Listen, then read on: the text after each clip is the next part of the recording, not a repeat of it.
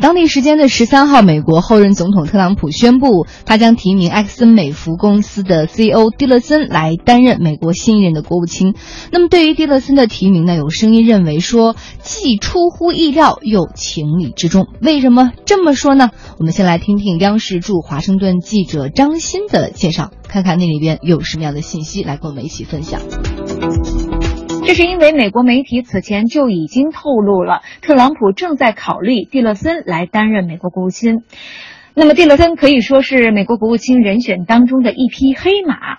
面对强有力的竞争对手呢，蒂勒森是脱颖而出。他的竞争对手是包括美国共和党大佬、前总统候选人罗姆尼和美国资深参议员鲍勃·科克等。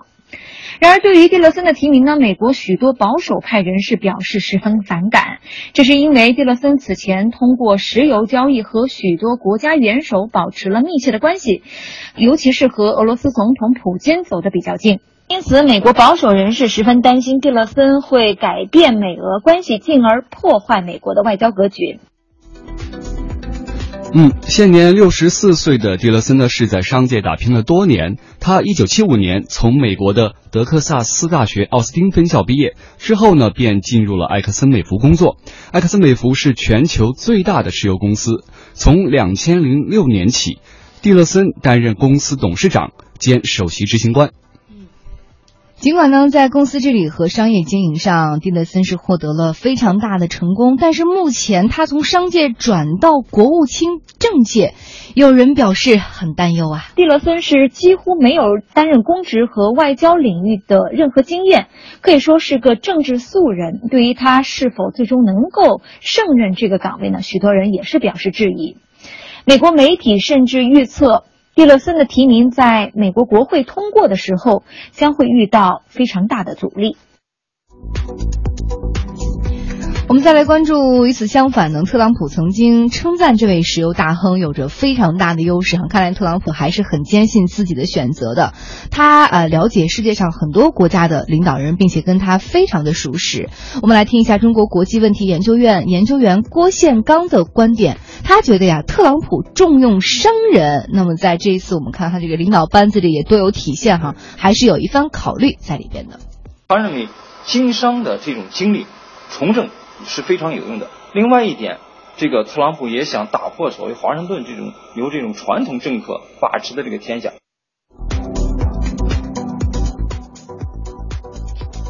公开信信息的显示呢，这个蒂勒森二零一五年的年薪是高达两千七百万美金。如果蒂勒森是被任命为国务卿，他将会成为最富有的白宫高官之一。特朗普的内阁班底呢，可能会是美国有史以来身价最高的政府班子。很多名部长他们的身家都高达几十亿美元。嗯，之前好像也在网上看着有人抛出来帖子说，现在特朗普的这一届班子全都是美国的各大。这个公司的高管 在他那个班子里，嗯，对他，他就是像刚刚这个郭宪刚这位专家就认为哈，就是以前可能大家这种华盛顿那边他们都是一些政治精英，比如像之前的这种希拉里，他们都是代表的传统的这种美国的这种精英的政治的一个代表。然后现在呢，这这样一位商人，他来入主白宫之后，他会携手这些商界的精英来做一个新的对原有的秩序的一个。